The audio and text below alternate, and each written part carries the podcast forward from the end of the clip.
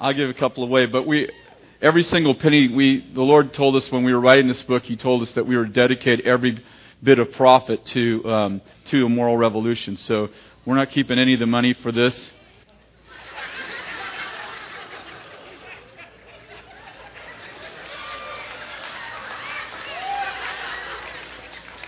You guys let us ask and you shall receive or something?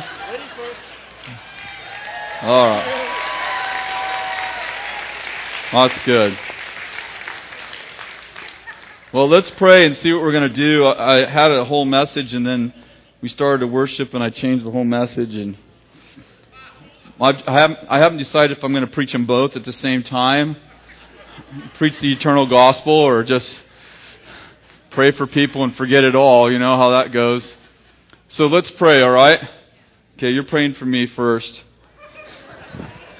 Okay, here we go. Ready? It's very simple prayer. What is it? Help, help. That's good. Help. Have you ever read the, the, the prayers in the book of Nehemiah? That's my kind of praying. Like, remember me, Lord. help, hurry. Have you ever had have you ever been in trouble that you, you couldn't even articulate something long, but you just knew like help would get her done? So, okay, help Kris. Okay, thank you. And Lord, we just pray that you help your people in Jesus' name. Amen.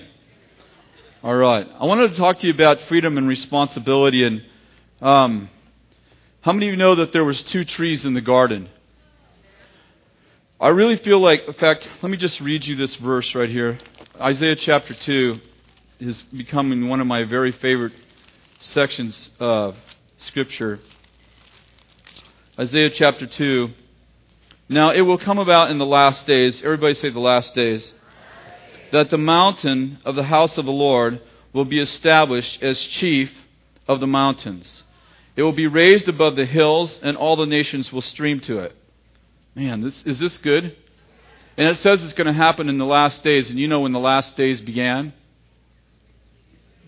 Yeah, Peter quoted Joel. And he said, In the last days I'll pour out my spirit. So, And many people will come and say, Let us come to the mountain of the Lord, to the house of the God of Jacob. And he will teach us concerning his ways. We will walk in his paths, for instruction will go forth from Zion the word of the Lord from Jerusalem. He will judge between nations. Everybody say, judge between nations. He will render decisions between many peoples. Everybody say that. He will render decisions. Let's try that again. he will render decisions for many peoples. They will hammer their swords into plowshares and their spears into pruning hooks. Nation will not lift up sword against nation, and never again will they learn war. I, I like that right there. And, um, you know, I've taught a little bit on this verse, but um, if you look at a commentary, most of your commentaries will put that in the millennium. And uh, I just wonder what would happen if they're wrong. It would be a bummer if they're wrong. Do you know what I mean? If the Lord said, "Hey, how come people, how come nations were rising up against nation?" And we said, "Well, weren't they supposed to?" And the Lord said, "No, that was for another day. Your day was they will never again learn war." Wouldn't be a bummer to be in the right place in the wrong season, or the wrong place in the right season, or however you say that, screwed up. Wouldn't it be wrong just to be messed up in the wrong season? But there's a couple of pl- things I want to grab here, and it says, He will. Um, he will teach us concerning his ways. We will walk in his path, for instruction will come forth from Zion, the word of the Lord from Jerusalem. He will judge between nations, render decisions between many people. And the outcome of that is that they will hammer their swords into plowshares, their spears into pruning hooks. Nation will not lift up sword against nation, and never again will they learn war. Um, you know, it's interesting. Uh, if it's all right if I just talk to you for a while, I don't know if I'm going to preach at all. I just might talk to you. I have some things that have been heavy on my heart, and I don't know if I can articulate them in a way that will really constitute a great message. But I think if I just say them to you, it might be just better. I, I have some um, some concern, some deep concerns. Bill shared some of the things that were going on this morning. How many of you were not here this morning? Man, Jesus, he, he was thinking about coming back this morning. Now I see why he didn't. You guys would be reading those books left behind.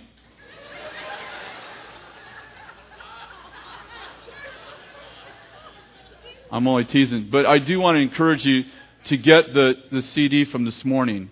Um, it, was, it was a family time. Again, he didn't preach, he just shared about some things that are going on with the Lakeland Revival and, and with Todd Bentley and how he's involved. And, and uh, I, I, don't, I wouldn't even do it justice to repeat it. So, but if you didn't get that CD, oh, it's probably going to be on the podcast. Would it be on the podcast? Make sure you listen to the podcast. It's very important for our family if you raised your hand and, you are, and you're part of our family, it would be, it'd be a requirement that you listen to that CD. So there's lots of different things going on.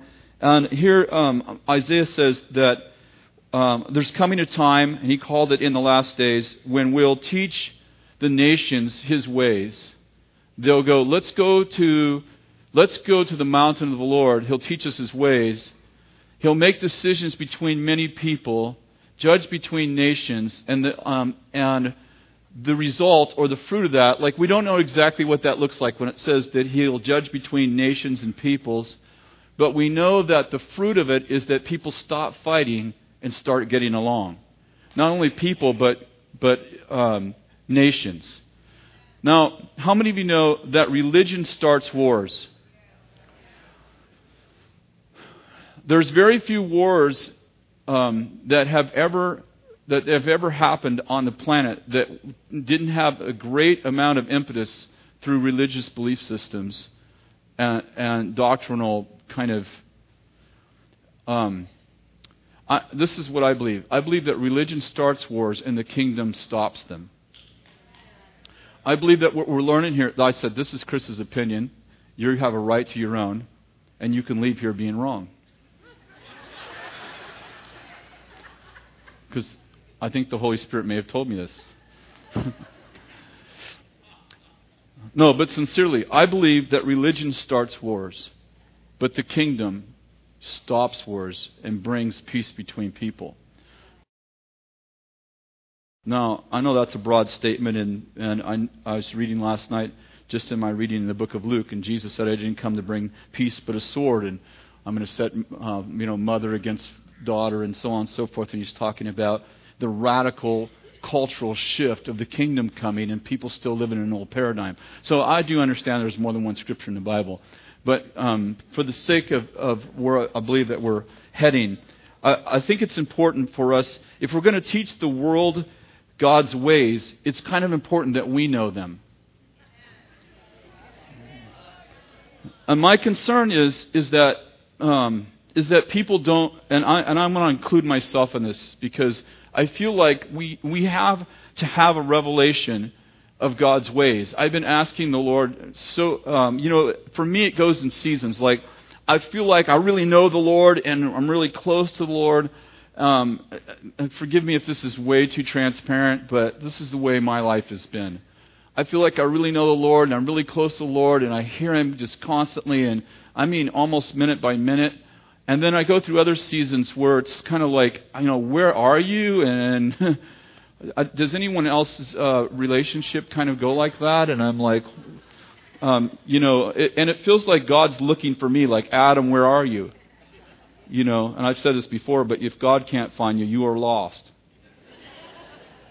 And it's kind of that, that kind of thing. And, and, and I feel like, you know, I, I've been in this season where I've just been like, Lord, I need to understand your ways. I mean, I need to understand your ways. I need to understand not just what it says in, in the book, but I need to understand what it means and why you wrote it. And I, I hope I'm I hope I'm speaking to somebody tonight. And, um, you know, there are several things that have struck me lately, and some of these things I've shared with you. There were two trees in the garden. I know that's like, uh, yeah, of course. Does it trouble you that God didn't childproof the garden? No, I mean just think about it. I'm not being funny right now. I mean, I mean he he gives he gives people a choice, and he goes, good tree, bad tree, and then puts them in the garden. I mean, I would think, you know, I don't know about you, but the way that I think when my children are young is, I, I mean, I don't think this way when my children are young. I think, I think like, if I were God, I would make it impossible to like make a bad decision. But that isn't the way of God. Did you realize that Jesus' first miracle in John chapter 2 at Cana what Jesus made wine. No, no, that, that part you can agree with. But maybe the part that you need to do a little research, because I have done this, he made wine for people who were generally already drunk. Read it. I mean, the waiter in the original language says, most people serve the good wine first, and after people are drunk, they serve the cheap wine.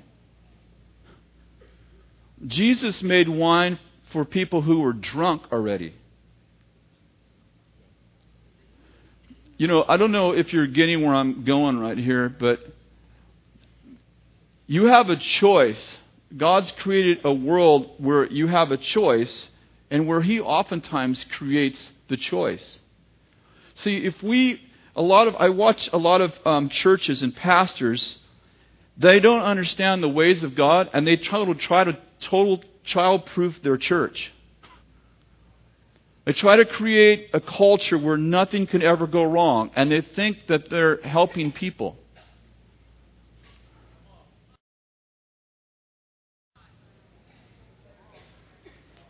I don't know what they think people are going to do when they walk out those doors, out of the crib, and into the real world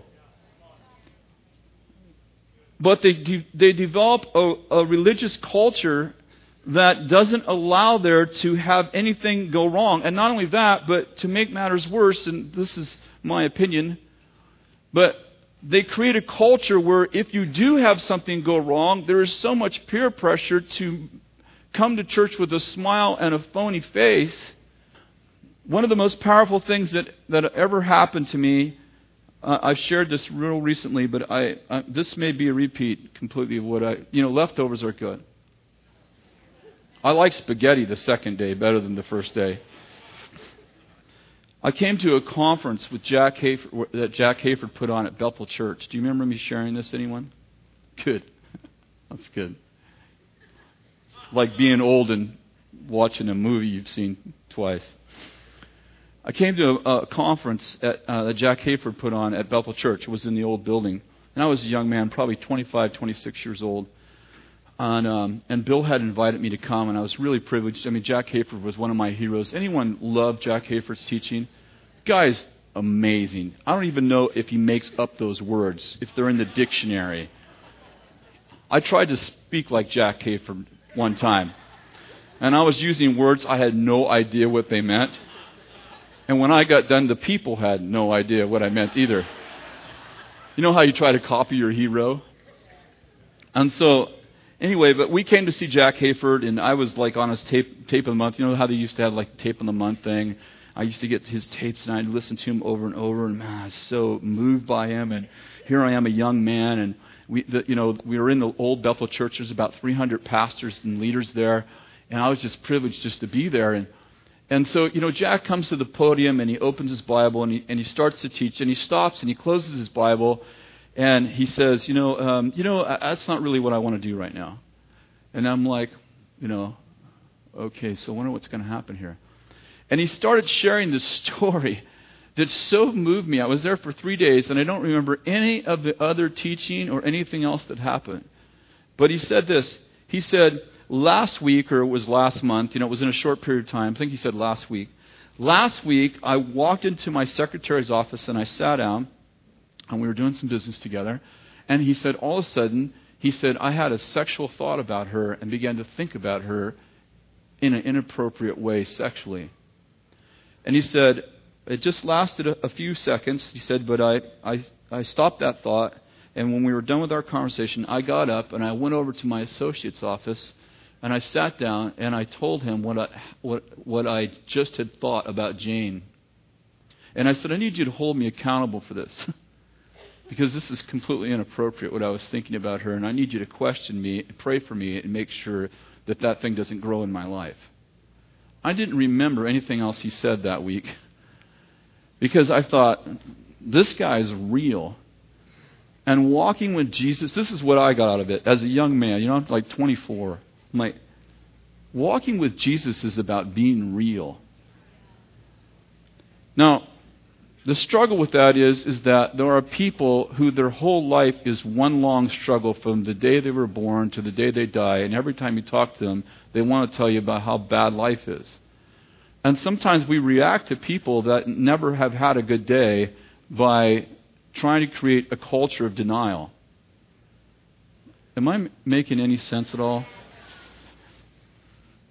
And, and what happens is, is that we perpetuate this thing that isn't real. Is it's like um, and, and people get afraid to tell anybody about their struggle, and there becomes no accountability because if you're if you have any kind of a struggle, like let's take Jack because he used it publicly, you have a tr- struggle like Jack, you don't tell anybody about that because someone's going to remove you from ministry, someone's going to think less of you there's going to be some way that we punish you for being real. Now, I understand that there are times, and you, you know, there would be times when people are unrepentant and they do need to be removed from public ministry, and there's all kinds of complicated situations. You know, there's not a policy manual you can follow to deal with every situation that happens in life. Okay, let's be real about that. But there's got to be a culture, we've got to develop a culture that's family oriented where we understand that we, we're living within a culture that is energized with um, all kinds of um, sinful stuff, and it's not very hard to get caught up in it. And without some kind of accountability, it's really easy to let that thing grow into a big old tree in your garden before somebody finds out about it. And you know, if you keep that thing secret, I don't know. It's like, I won't say it. Anyway, um, sometimes we go through trials so that we can learn about God. In fact, James 1, this great verse, says, Consider it all joy when you encounter various trials. How many of you are still working on that verse since you've been a Christian? Consider it all joy when you encounter various trials, knowing that the testing of your what? Faith produces endurance. How many know trials don't produce great character? They just produce endurance. They just they just test your faith and produce endurance for faith. Are you with me? Uh, one, one thing that I'm learning is that sometimes I go through trials so that I can get to know God in a deeper way. But the other times I go through trials so God can get to know me. Um, you might want a verse for that or something. Matthew chapter 7 says, verse 23 Beware of false prophets who come to you in sheep's clothing, but inwardly are ravaged wolves. You'll know them by their fruit. Grapes aren't gathered from thorn bushes, nor figs from thistles are they. So every good tree bears good fruit, and bad tree bears bad fruit. A good tree cannot produce bad fruit, and vice versa. So then you will know them by their fruits. Not everyone who says to me, Lord, Lord, will enter the kingdom of heaven, but he who does the will of my Father who is in heaven will enter. Many will say to me on that day, Lord, did we not prophesy in your name, and in your name cast out demons, and in your name perform many miracles? Then I will cl- declare to you, I never knew you. Depart from me, you who practice lawlessness. How many of you know that there are times when God takes us through things so that we can get to know Him. And there are times when we go through things so God can get to know us. Uh, I'm going to give you one more verse Deuteronomy 8 2. Let me just. Uh, am, I, am I boring you guys? or Okay. Sometimes things that are really meaningful to me are you're just in a different season. Um, verse uh, 1 All the commandments that I'm commanding you, Moses writes through God, you today shall be, you shall be careful to do, that you may live and multiply and go in and possess the land which the Lord swore to give to your forefathers. You shall remember all the way which the Lord your God has led you in the wilderness these 40 years, that he might humble you, testing you to know what was in your heart. How many of you know that sometimes we go through trials, and those trials are there so that we can get to know God and it tests our faith? Sometimes you go through trials, and sometimes the way of God is we go through these trials, and God is testing us because He wants to know what's in our heart. When you go, well, God knows everything. Well, it apparently, the way that God finds out is He tests you to see what's in there. Are you with me? Um, tests are not negative from God's perspective. When God says, I'm going to test you, you know, I don't know if this kind of, you know, that kind of language for me, like, it creates that elementary school feeling when the teacher goes, okay, put away all your books, we're going to have a test. And I, I still have, like, I still have anxiety from that I need sozoed from. So I was never a good test taker.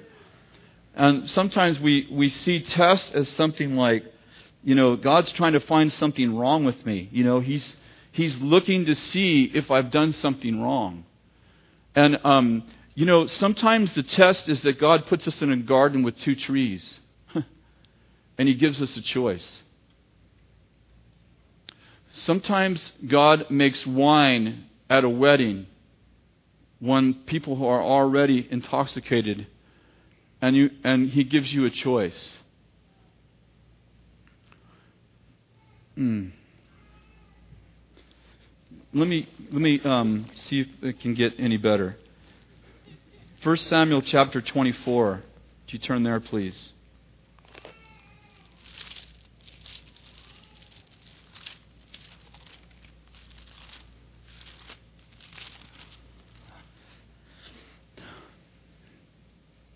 Verse 1.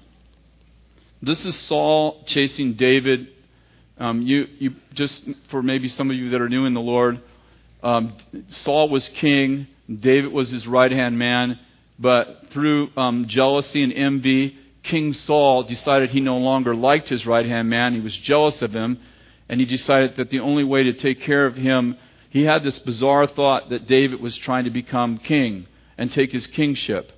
And there's a strange thing that actually happened. David was actually anointed king in 1 Samuel, I think, chapter uh, 15, David was anointed king, even though Saul was king, because Saul had, uh, had done some stuff to, to sabotage his relationship with God. And God said to Saul, Okay, I'm taking you out of the kingship and I'm going to give someone else the kingship. And Saul doesn't know it, but David, but God anoints David in the wilderness, even though Saul's king. So here, here we go. Saul's king, Saul has become evil. Saul's become demonized. Probably he would be somebody that would be diagnosed as schizophrenic. He's, he's definitely got fears that aren't really happening, and he's violent. He wants to kill David. And then, and then in the midst of all that, David gets anointed as king in the wilderness. Saul's still king. The prophet Samuel comes and anoints David king. Okay, you kind of have the background.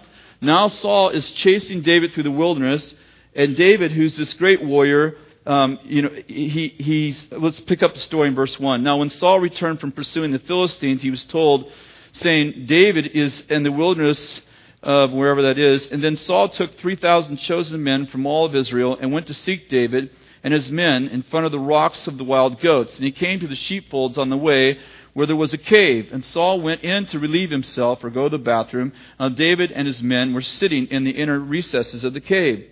The men of David said to him, Behold, this is the day which the Lord said to you, Behold, I'm about to give your enemy into your hand. Now, let me back up and let's slow down. I want you to see what's happening here. One of, his, one of David's men said to him, Behold, this is the day of which the Lord said to you, Behold, I'm about to give your enemy into your hand, and you shall do to him as seems good to you. Then David arose and cut off the edge of Saul's robe secretly. And it came about afterward that David's conscience bothered him because he had cut off the edge of Saul's robe. And so he said to his men, Far be it from me because the Lord, because of the Lord, that I should do this thing to my Lord, the Lord's anointed, to stretch out my hand against him, since he is the Lord's anointed. And David persuaded his men with these words and did not allow them to rise up against Saul. And Saul rose and left the cave and went his way. Verse 10 David is now talking to Saul after he gets out of the cave, and, he, and David's in a safe place. He says, Behold, this day, behold, this day your eyes have seen that the Lord had given you today into my hand in the cave. And some said, Kill you, but my eye had pity on you. And I said, I will not stretch out my hand against the Lord's anointed, for he is the Lord's anointed. Now, my father, see, indeed, see the edge of your robe in my hand. And he goes on to talk like that. Now, turn to verse 20, uh, chapter 26. Now, uh, Saul repents, by the way, in chapter 24, and he tells David, You're a better man than I. I'm really sorry. And he repents before God, and he goes home. And he gets, and he gets home, and he gets all stirred up again, gets in his crazy mind, and he starts pursuing David again. And so he's pursuing David, and they're going around this mountain. And David and his men, they're literally going around this mountain. And, and Saul's men are coming around the mountain, and David's men are coming around the mountain.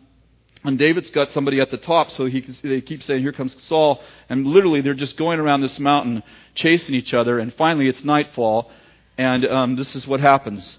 So, David, um, verse 6 Then David said to whoever, the Hedekite and whoever this guy is, Joab's brother, saying, Who will go down with me to Saul in the camp. And Abishai said, I'll go down with you. So David and Abishai came to the people by night, and behold, Saul lay sleeping inside the circle of the camp with his spear stuck in the ground at his head, and Abner the, uh, and the people were lying around him.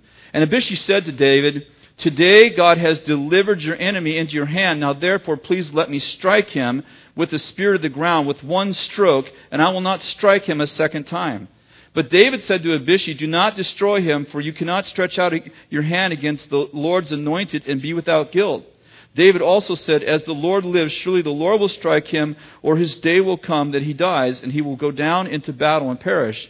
The Lord forbid that I should stretch out my hand against the Lord's anointed. But now please take his spear at his head and the jug of water and let us go. So David took the spear and the jug of water from beside Saul's head, and they went away, but no one saw it or knew it nor did anyone awake. Listen to this. For they were all asleep because a sound sleep from the Lord had fallen upon them. Okay, now I, I want you to kind of get an idea what's going on here. First, he's in a cave. He has a complete ability to kill Saul, and the and one of his men remind him of a prophetic word that he got earlier. Who knows when? Earlier that week or earlier that year. But the word was, I'm going to give your enemy into your hand. I want you to go ahead and do whatever you want to do to him. Now, David's already anointed king, and this guy's insane. This insane man is chasing him through the wilderness. David's already anointed king, and he's got him in the cave, and he refuses to touch him. Now, now we're in the wilderness, and listen to this. It says, a deep sleep from the Lord. How many know that was the first place where people were actually slain in the spirit? They were, they were slain in the spirit. They were asleep by the Lord. And Abishai and David go down, and Abishai repeats the prophecy again. This is that. This is the prophetic declaration. Your enemy has been given into your hand. And not only, now do you not only have the prophetic word and the great setup, but now you have the people, the warriors are all asleep by the Lord. Are you with me? I don't know if you're understanding what I'm getting at. There's two trees in the garden. David has a choice right here. He has a prophetic anointing to be king. He's got a crazy king chasing him. He's got the word of the Lord that he can do to his enemy whatever he wants to do. And now God's put the, all of his enemies asleep. And he's got Abishai reminding him of the word of the Lord. And he's in the middle of this test. And he says, I will not touch God's anointed. How many of you know that sometimes when God prophesies to you, He's testing your heart rather than determining your destiny? Are you with me? Sometimes when the Lord is speaking to you, He's testing your heart rather than determining your destiny. A great example is Exodus 32. It's been used so many times, but it's where Moses and God are talking and the people are rebelling. And the Lord says to Moses, These people the Lord says to Moses, These people whom you brought out of Egypt are a rebellious and stiff necked people, and I'm going to kill them and I'm going to make you a great nation. And Moses says, Oh God, excuse me, these are your people whom you brought out of. You remember? Like, I was walking along, I saw a bush. The bush said, I've seen the oppression of my people. I said, I don't want to go. You said, you're going anyway. Take your brother. These are, these are your people whom you brought out of Egypt by your strong hand and by your mighty arm. And he has this conversation with God, and he says, Listen, if you kill these people out here, the, what are the Egyptians going to say about you? I know what they're going to say, God. They're going to say that you brought these people out in the wilderness to kill them. That's what they're going to say about you. Now, Lord, remember the promise that you made to Abraham, Isaac, and Jacob that you would take them into a promised land. Remember the promises that you made them. And the next verse says, and God changed his mind. I want to propose to you that God never did want to destroy his people. This is my opinion. I, I want to propose to you that Moses just received the mantle to lead God's people. Because before there's a promotion, there's always a test. And sometimes the tests look like, like you should choose door one. You should kill Saul. You should agree with God that the people are stubborn and rebellious and you should be the nation. Are you with me? Sometimes it looks like you should take another drink. You should eat from the second tree. And God provides the means to give you a promotion by giving you options.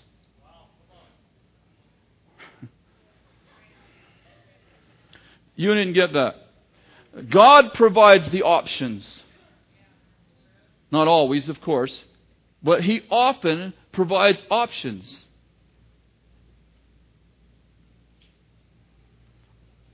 And we think, well, God said it, so I'm going to kill Saul, and I got anointed king. And God goes, man, that's a bummer that you made that choice. Because you know why? Because you're going to be a good king. But if you would have made a choice to not do, not take the liberty and freedom that I gave you, you would have had a kingship that lasted into eternity, and my son would have been part of your lineage.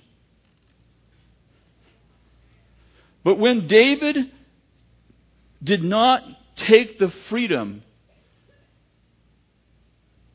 when he did not take the freedom that he was given, God said to him, You shall be on a throne. And Jesus, if you look at the lineage of Jesus, it comes through David, and he says that he sits on the throne of David.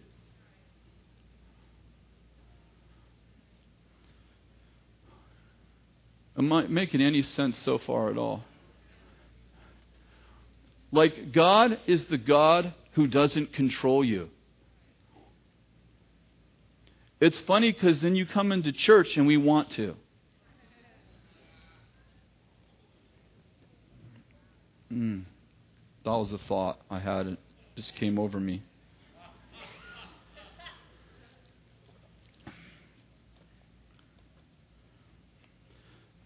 In Genesis chapter 9, verse 20, is a story about Noah. And Noah planted a vineyard, and then Noah, Noah did a little bit too much wine testing, and he got drunk. You remember reading this story? okay, well, sorry. You know, with the two examples that I'm using tonight, you would think I drink. I don't even drink. Think I will have one after this, though, just to. just to see what it's all about. Glass of wine or something. I've never drank before. I wish I could say I took a Nazarite vow because that sounds spiritual, but actually I got beat up by a stepfather who was an alcoholic, and that made me take a Nazarite vow. it's not spiritual at all. Just not sure what will happen when I drink this stuff, so I just don't. Was I saying something? Yeah. Noah. Noah got drunk. I mean, he le- legitimately drank too much and got drunk. And his son, son uh, Ham, was it Ham? I think that's why they don't let you eat pork.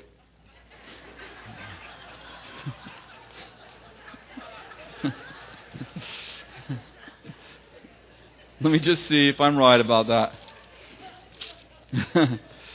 yeah. Yeah. Then Noah began farming and planted a vineyard, and he drank of the wine, and he became drunk and uncovered himself inside this tent. And Ham, it was Ham, the father of Canaan, saw the nakedness of his father and told his two brothers outside. And Shem and Japheth took a garment and laid it upon both their shoulders and walked backwards and covered the nakedness of their father. Their faces were turned away and they did not see their father's nakedness. When Noah woke from his wine, he knew what his youngest son had done. So he said, Cursed be Canaan, a servant of servants he shall be to his brothers. And it goes on like that. Do you know why Joshua, do you know why Joshua drove out the Canaanites? Because they were cursed. And you know why they were cursed? Because Ham told the truth about his father out of season.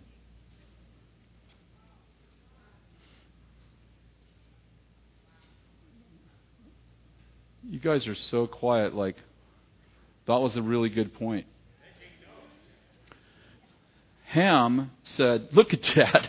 he looks so stupid. He's drunk in there and he's naked.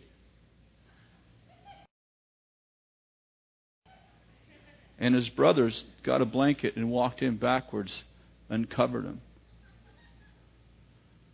And when Noah woke up, now how many know Noah legitimately did something wrong?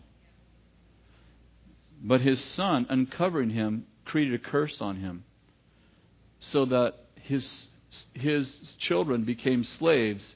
And when Joshua came into the promised land, he drove all the Canaanites out of the land and made slaves out of the ones who stayed, all because Ham exposed his father's weaknesses in an untimely manner. What do you do with people when God gives you choices and you fail? They fail. You fail.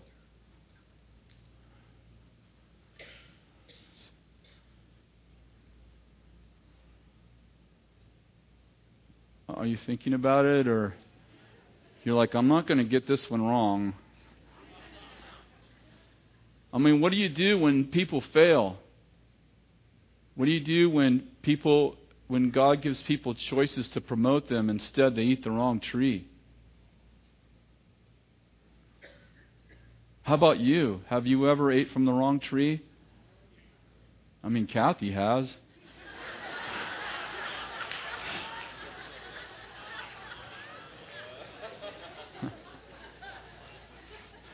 nah, we know she's pretty smart. Look who she chose.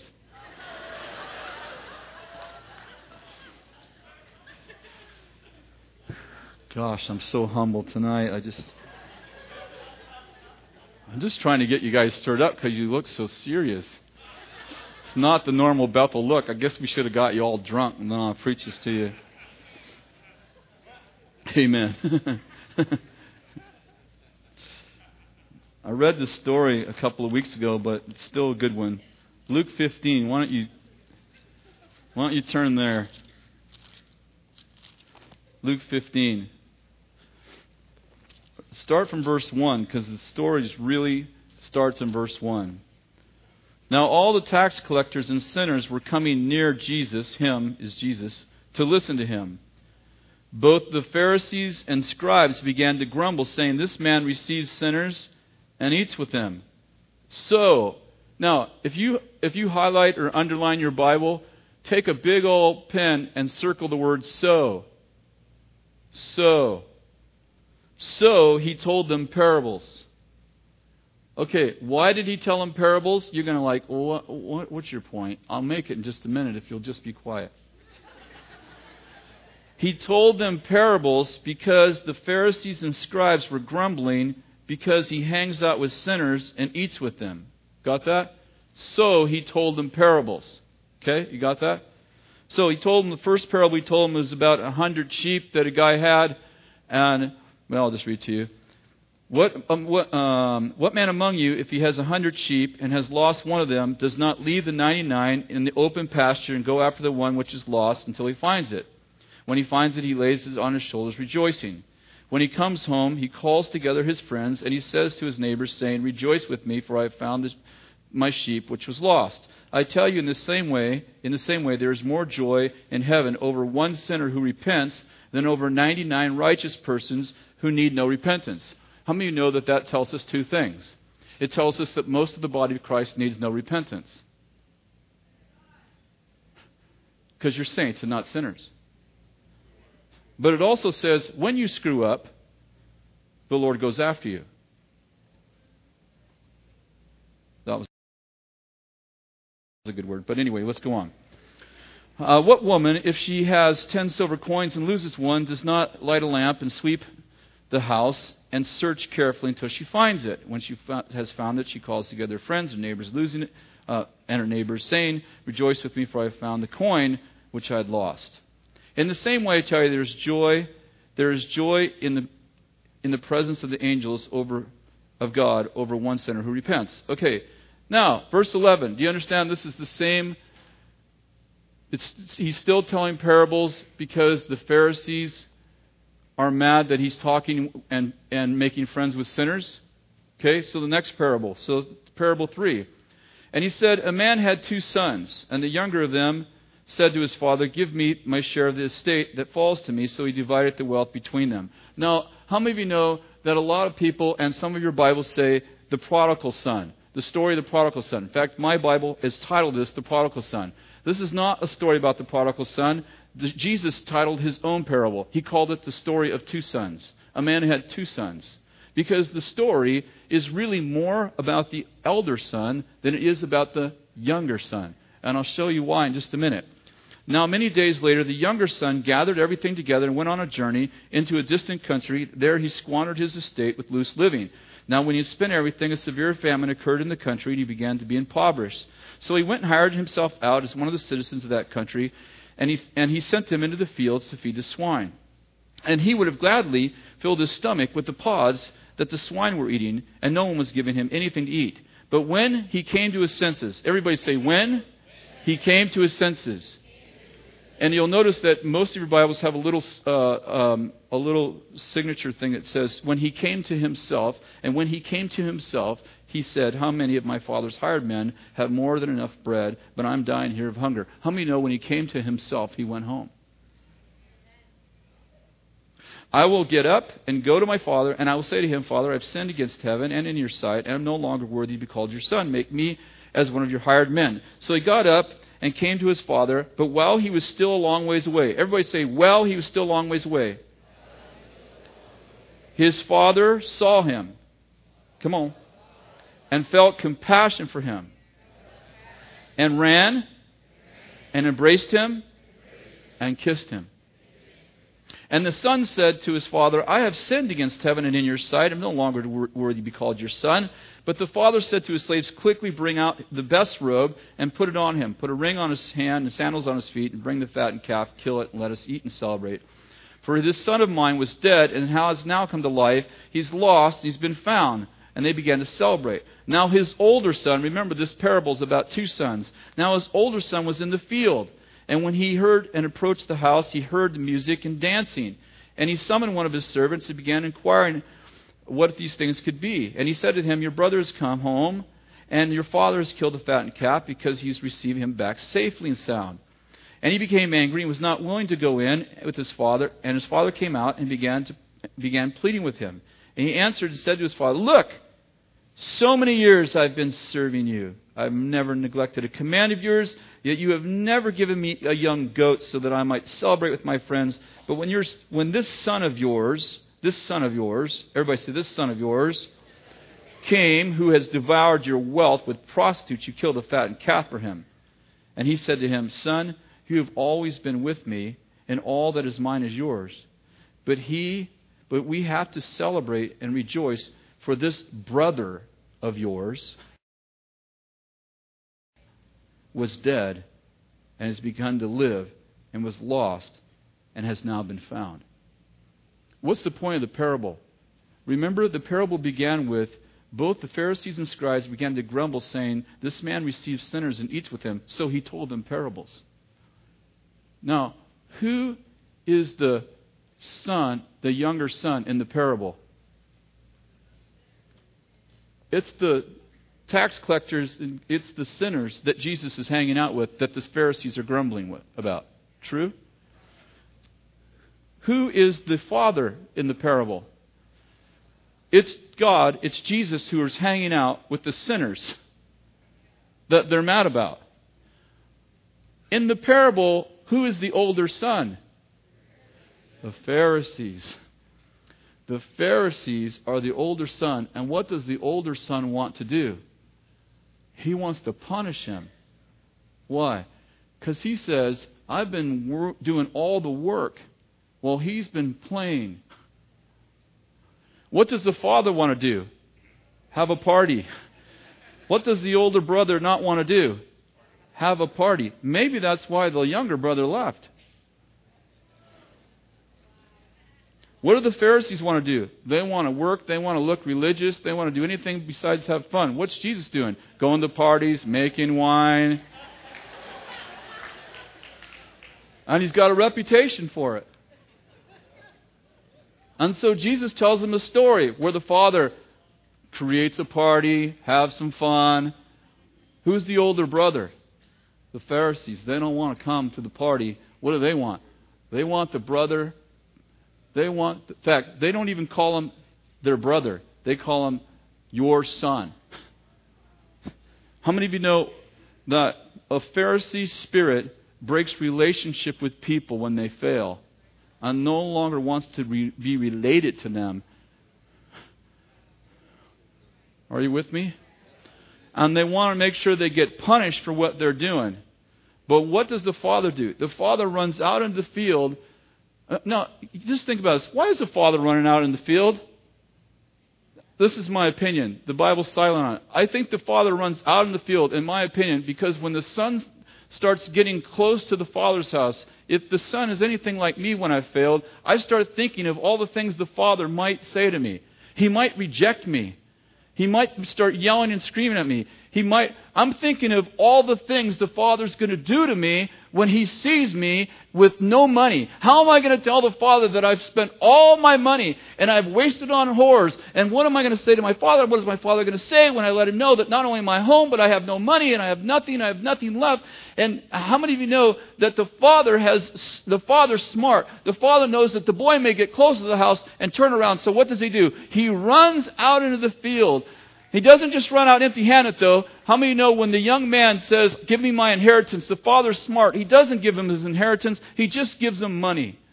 And when the boy comes home, he gives him his inheritance. His robe, he gives him his identity back. His ring, he gives him his authority back. And the sandals, he restores his purity. Come on. The father is ready to restore his purity as soon as he sees him heading for home. But the older brother wants the younger brother to pay. He's been working in the field. I've been working. I've been doing everything. He ain't even giving me a goat. What he doesn't realize is that the, the young, older brother doesn't realize is he owns a farm. The father says, everything I have is yours. He lost sight out of jealousy and envy and strife and contention that he has more than the younger brother, but he wants the younger brother to pay, and he doesn't want to party when the younger brother comes home. It's a religious spirit. Do you get this? There's a religious spirit that is alive in the church. I'm not saying people don't need to be confronted. Come on. Jesus was the most confronted person in the Bible. You couldn't do anything without Jesus figuring out. I imagine that being a disciple wasn't the easiest thing to do when Jesus can read your mind. How many of you know what I'm talking about? And knowing their thoughts, he said. I mean, you can't even think it. I mean, hey, I just thunk it, all right? I didn't do anything wrong. And he's constantly going, you know, he's 30 yards from him and they're, they're arguing. You know they're arguing quietly. I mean, the Bible doesn't say that, but they're not letting Jesus know they're arguing over who's the greatest. But Jesus knows because he just knows. And he's like, hey, what are you guys arguing about? Oh, nothing. They didn't bring bread. They're arguing about who's responsible for that. Well, Peter, you know, you should have brought the bread. It was your turn. Oh, come on, John. You laid on his breast. You should have remembered that. Thomas, I doubt it, you know. Well, we had a lot more bread, but Judas sold it for a profit. And, you know, but, and then Jesus says, you know, beware of the leaven of the Pharisees. And they're like, oh, crap, he figured out we didn't bring bread. We're all in trouble now. And then he says this, how long do I have to be with you? Um, I, I, I, I don't, I don't know. I mean, you're with Jesus. I mean, you know, you talk about confrontation. He is very, con- he's not passive. He goes to a Pharisee's house. Now, how many of you know it takes a lot of courage for the Pharisees to, a Pharisee to invite Jesus over for dinner? You got to know that he just ostracized himself from the other Pharisees. Because it didn't say that he invited Jesus to his house to test him like it does in many other places when the Pharisees are talking to him. You kind of you got a feeling that this Pharisee's trying to make a little peace with Jesus. You know, it's like, okay, well maybe the guy's right. You know, let's have him over for dinner. Do you know what I'm saying? Because all the Pharisees are trying to kill him. So, you know, if everyone's if all the Pharisees are trying to kill Jesus and you one Pharisee, you have Jesus over for dinner, I don't know, it's kind of a peace offering. And Jesus is sitting down at dinner and he says, You know, you Pharisees, you are full of dead man's bones, whitewashed tombs full of dead man's bones. Um, mm, pass the bacon. I mean, this is Jesus out of Pharisee's house who's probably taken a pretty big risk to have Jesus over. And the attorney's sitting next to him. And the attorney says, You know, you, you kind of offend us too. He goes, You? you should be offended. You make rules nobody can keep. You keep people out of the kingdom and you won't enter in yourself. A little bit more corn, please. And then a woman comes in who's a known prostitute in town, comes into a totally not, she's not invited. She comes in Jesus already got struggle with these guys. And she starts wiping her feet, his feet, with her tears. And no one's going to say anything. But Jesus says, and knowing their thoughts,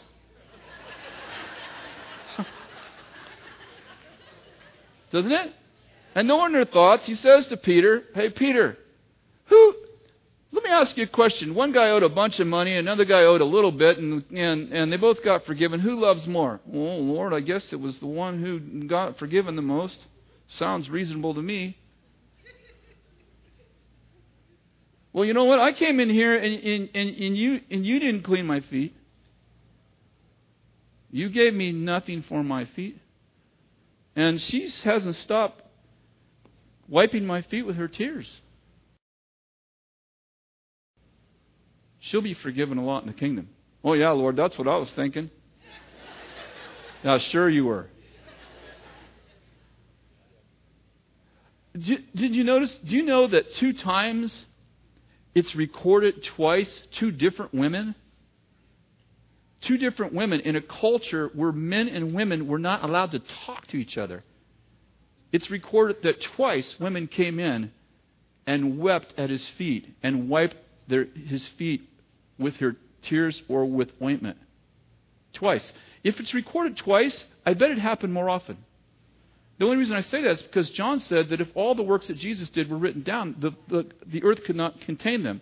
I would imagine, you know, there's only 27 recorded miracles in the, Bible, in the Gospels. Only 27 individual recorded miracles. But how many know Jesus healed the multitudes?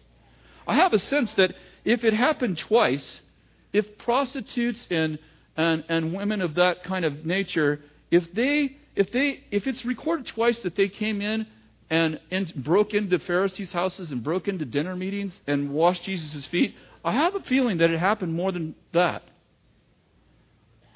And can you imagine you're eating dinner and like, you know, the town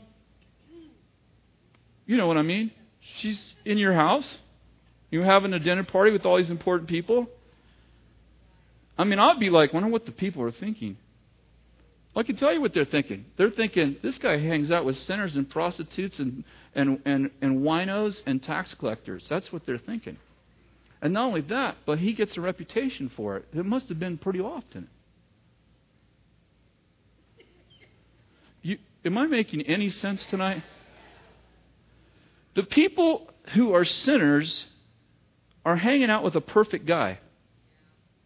Which to me, you know, and I said this a couple of weeks ago, but if there's an area of my life that's, that I'm really poor at, I don't like to hang around with people who are good at it. You know, if you if you like if if you if you're not wise with your money and you use it all up and you're and you hanging out with your friend who's got a lot of money, you go, Man, you know what? Times are really tough. And he's like, No, not for us. You know, I invested and we're giving to the kingdom and we just bought this new house. You just want to say, Shut up. do, you, do you know what I mean? Man, we're really struggling to put our kids through school. He's like, Oh, well, I have three kids in college and we've saved for them for many years and we planned from the time they were born. You're like, Get over yourself. How many know that when you're weak in some area, you don't usually want to hang around with someone who's successful because then it reminds you how weak you are? Here's sinners, and what are they doing? They're inviting Jesus to their parties. They're hanging out with him. How many know that the love of God overcame the fear of his purity? Are you following me? This is really the true word. Has it ever occurred to you that they left the Song of Solomon in the Bible? I'm saying, do you, do you understand the way some people judge, like, let's say, revivalists? You know, they say, like, like I don't know, who's a good example? Like, William Branham didn't finish too good. I mean, according, I mean, I wasn't there, but according to some historians. And so if you mention William Branham, it's almost like you have to mention that he screwed up at the end just so people will know that you don't agree with the end of his life. Do you know that Solomon didn't finish very well? And God still left his book in the Bible? How many of you have ever read it? Okay, when you read it, do you remind yourself that he didn't end well? Okay, that wasn't a good example. How about this? God puts Ecclesiastes in the Bible. Do you know that the book of Ecclesiastes was never written to be true? Here's one of the statements in Ecclesiastes Money is the answer to all things. That's not true. Do you know when. Some of you are like, it is true in my case.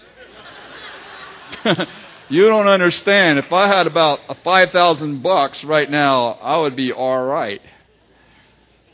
Do you know that Ecclesiastes was never written to be true? It was written to show you what happens when the wisest man in the world loses relationship with God. Because almost every one of his thoughts ends with this statement it's all vanity. In other words, when the wisest man in the world loses relationship with God, he's still wise, but his life has no more purpose because he's lost the one who purposed it. Do you know that Solomon did not leave an inheritance to his father and David did? Even though Solomon wrote, a wise man leaves an inheritance to his children's children. But Ecclesiastes says, What if I leave all that I've done to my son and he's a fool? So he left him nothing. Do you read Ecclesiastes? Bad people. You're reading the book that was written by a man after he fell out of relationship with God.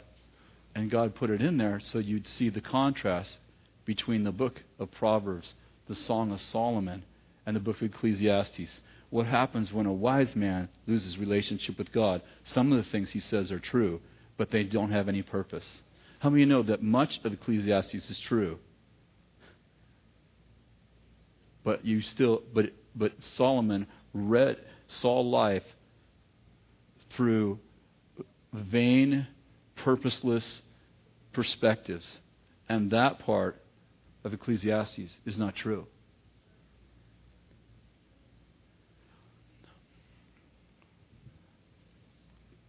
Are you, are you getting the point at all? See, just because somebody falls doesn't mean that what they did wasn't awesome. And just because somebody's messed up doesn't mean God doesn't still use them. I mean, have you ever read the story of Samson? I mean, that dude was, he never had a good day. You know, at least Solomon had some good years. I mean, Samson was messed up from the day he got started. I mean, his like, get me that woman. I need her. Oh, ah. Mm. How many know what I'm talking about? How many know that the, the, that the gift of God doesn't mean you have character? Because the word gift is, doesn't mean you, it's an award. How many know that the gifts of the Spirit are not awards? You don't get them because you're amazing. You get them because you ask for them. I know a lot of bozos who ask for gifts and God gives them to them. And some people are like, they must have an amazing life with God because they can heal the sick and do miracles. It's like, no, it just means they ask for them. Well, if I was God, I wouldn't give them to him. Well, you're not.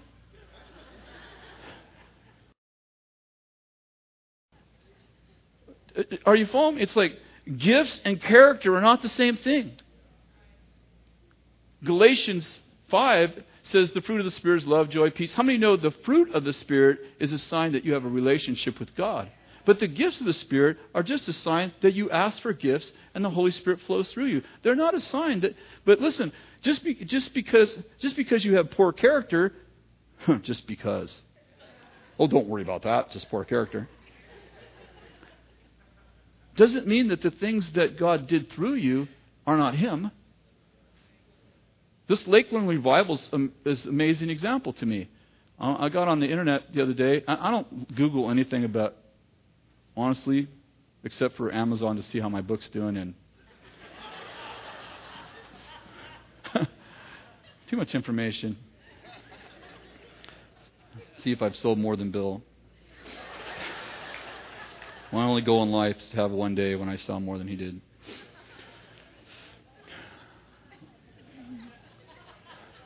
I go, I, I, just googled Todd Bentley, and it's like there's this pages and pages of like the Lakeland revivals of fraud because Todd's having a, a struggle, and I, I'm like, what? These guys like, have you read the Bible?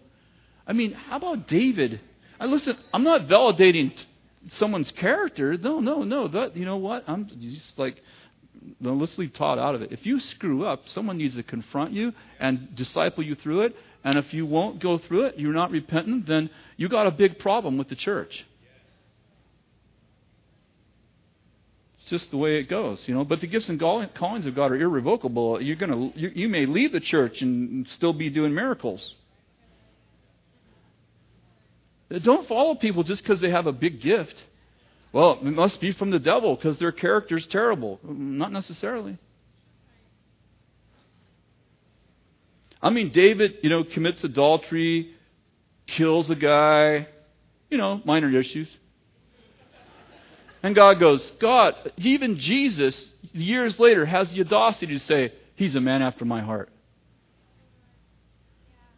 He associates with David after he murders a guy, commits adultery. The little boy is dead at birth because of his sin. And, and Jesus says, He's a man after my heart. You go, whoa, whoa, wait, wait, wait, wait. Jesus, are you saying that you are right with him committing adultery and killing Uriah? You know what Uriah means? God is my fire. Do you know? Do you, Jesus, are you saying that you said David is the man after your heart? You, you, just, you just anointed David as a man who's your friend. Are you saying that him killing Uriah and him committing adultery, that's okay with you? How many know that God gave you a brain? Just go like this. You hear it working, those wheels in there turning? If you don't, get them going. What I'm getting at is this Jesus doesn't have any problem acknowledging that David had a heart after him, even though he knows that you know that he's a screw up.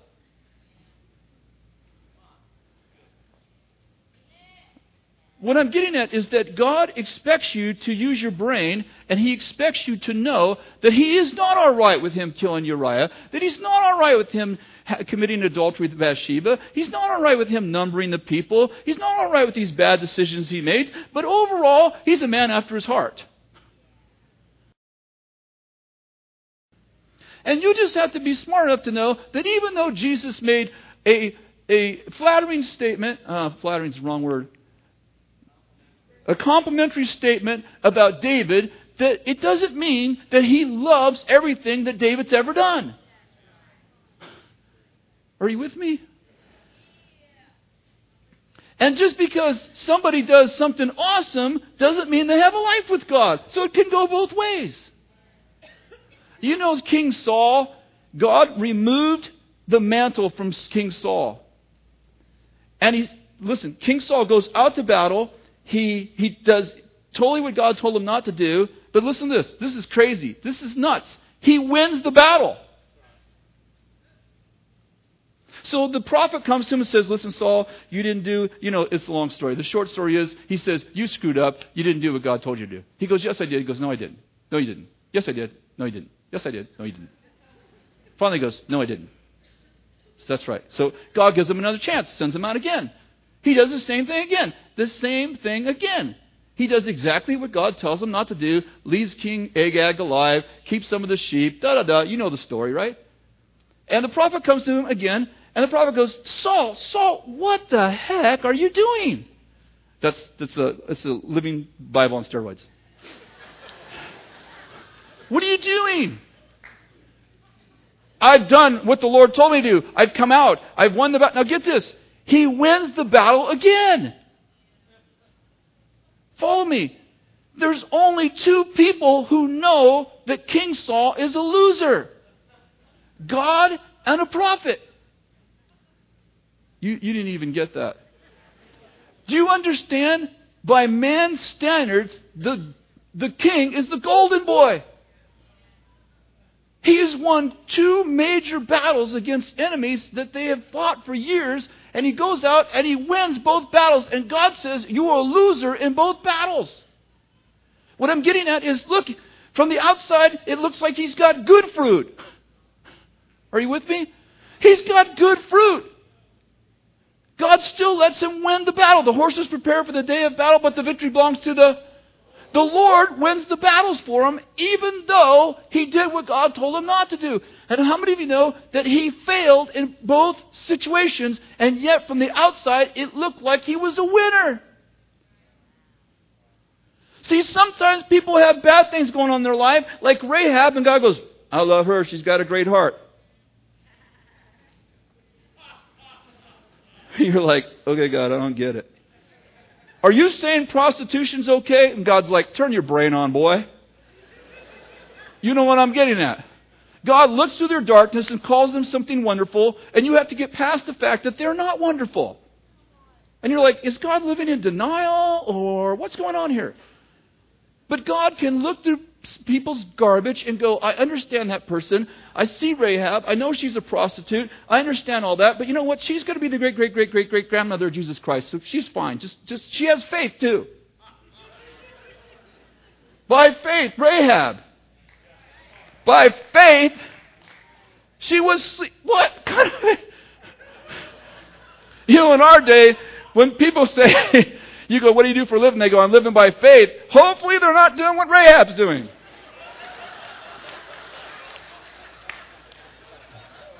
How many of you just followed that one right up? And God said she had faith. By faith, Rahab hid the spies. Well, I mean, she only had two options hide them or sleep with them. No, I mean that's the, that's what she's doing for a living. Just be real. That's what she's doing for a living. She hides the spies. Woo hoo woo hoo. Look at the rest of her life. And God goes, I like her. She's got a good heart. He's not validating that her lifestyle's all right. Or, am I making any sense to you? He's not validating that. God just has this way of looking into people's heart and go, you know what? You've succeeded everywhere, but there's a bad, there's a bad problem with you. You, you failed everywhere, but I really like you. There's something good in you. How many of you see that God doesn't look at man the way we look at men? And God, you know, you know what I love about the Bible? That God puts all their problems in the Bible. If I was trying to convince you that I was God and I make changes in people's life, and when people come into relationship with me, that they really are blessed, I would leave out a lot of stories. How many of you know what I'm talking about? If I was, if I wrote the Bible to make you believe that I, God, come into someone's relation, come into relationship with somebody, and I make all things well, I would leave out a whole bunch of the print. You can't tell. You know what? CNN would not. They would. They would have nothing on God because God tells them. They go, "Hey, come down here. One of my guys really screwed up." I mean, he puts it in his book like you know he tells on his own people. Do do you know what I'm getting at? Do you know that Peter? I wrote this down. Hang on. Just a second. I'm all over the place if you haven't noticed. This, that's Noah got drunk. That's on it. Well, it's in here somewhere. I hate that. As soon as I go. There it is. It's the first scripture. Mark 16, 7. Jesus sends the, Mary, uh, uh, Mary just seen Jesus at the tomb, and Jesus says, Go tell my disciples and Peter, I'm alive. Do you know why she had to say, and Peter? Because he wasn't considered a disciple. You know why? Because he denied Christ. How many know two people denied Christ? Judas denied Christ, and Peter denied Christ. That was such a good point, really. I thought there was going to be some kind of like, woo, ah, woo. Thank you. Yeah. Guys are so spontaneous. It just. There was a time when Peter was not considered a disciple by the rest of the disciples and by the, by the core group that hung around Jesus. So when Jesus told Mary to tell people that he was alive and he wanted the disciples to know first, he had to tell her to include Peter because she wouldn't have told Peter because all disciples had done what the religious leaders had taught them to do, and that is cut off somebody when they screw up.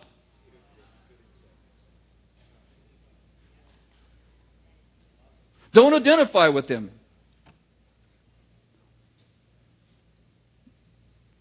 That's a good word right there. Okay. I'm almost done. I've just got three pages left.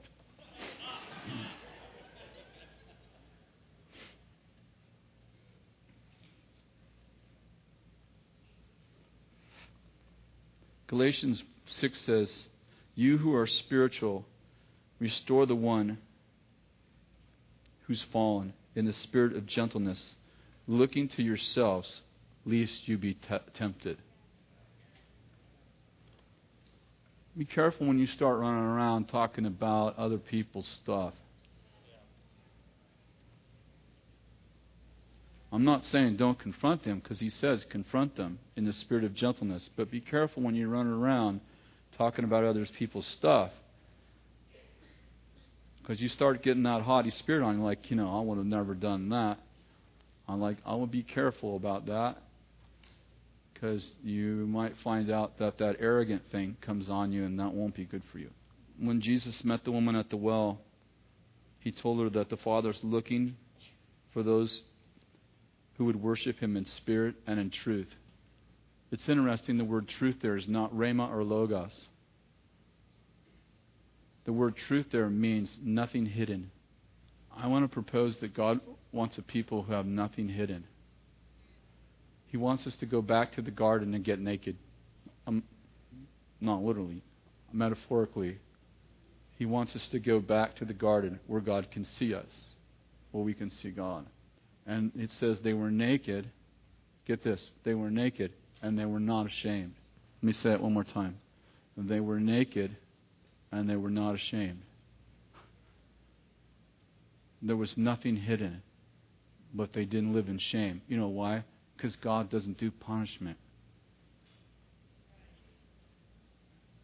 He does discipline, but he doesn't do punishment. They were naked and they were unashamed. I think half our people left while I'm preaching. Whatever. Why don't you stand and let's just pray? Maybe I should preach the other word. It was pretty good. Um, it was about discipling nations. It was a lot more encouraging. Um, let me just pray for you. I can't do that actually.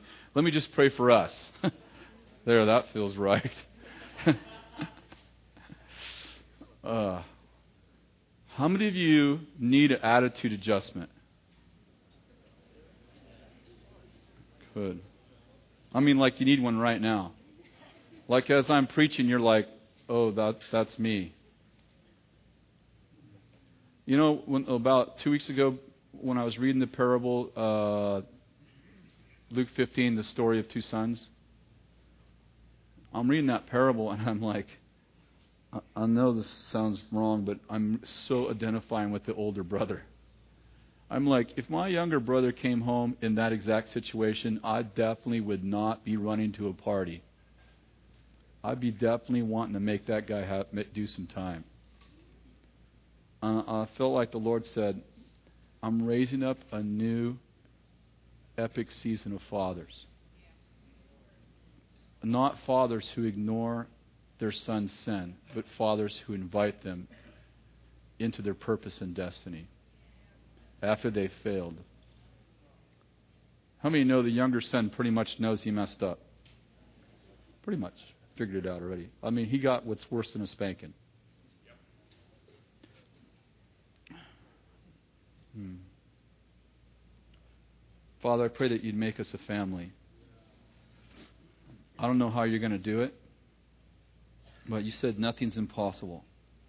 I pray that you'd make us a family a family that deals with their issues, a family who covers when people have failed, but a family who addresses the issues nevertheless. A family that restores in the spirit of gentleness. A family who who realizes that you give us choices, and those choices are often tests for promotion.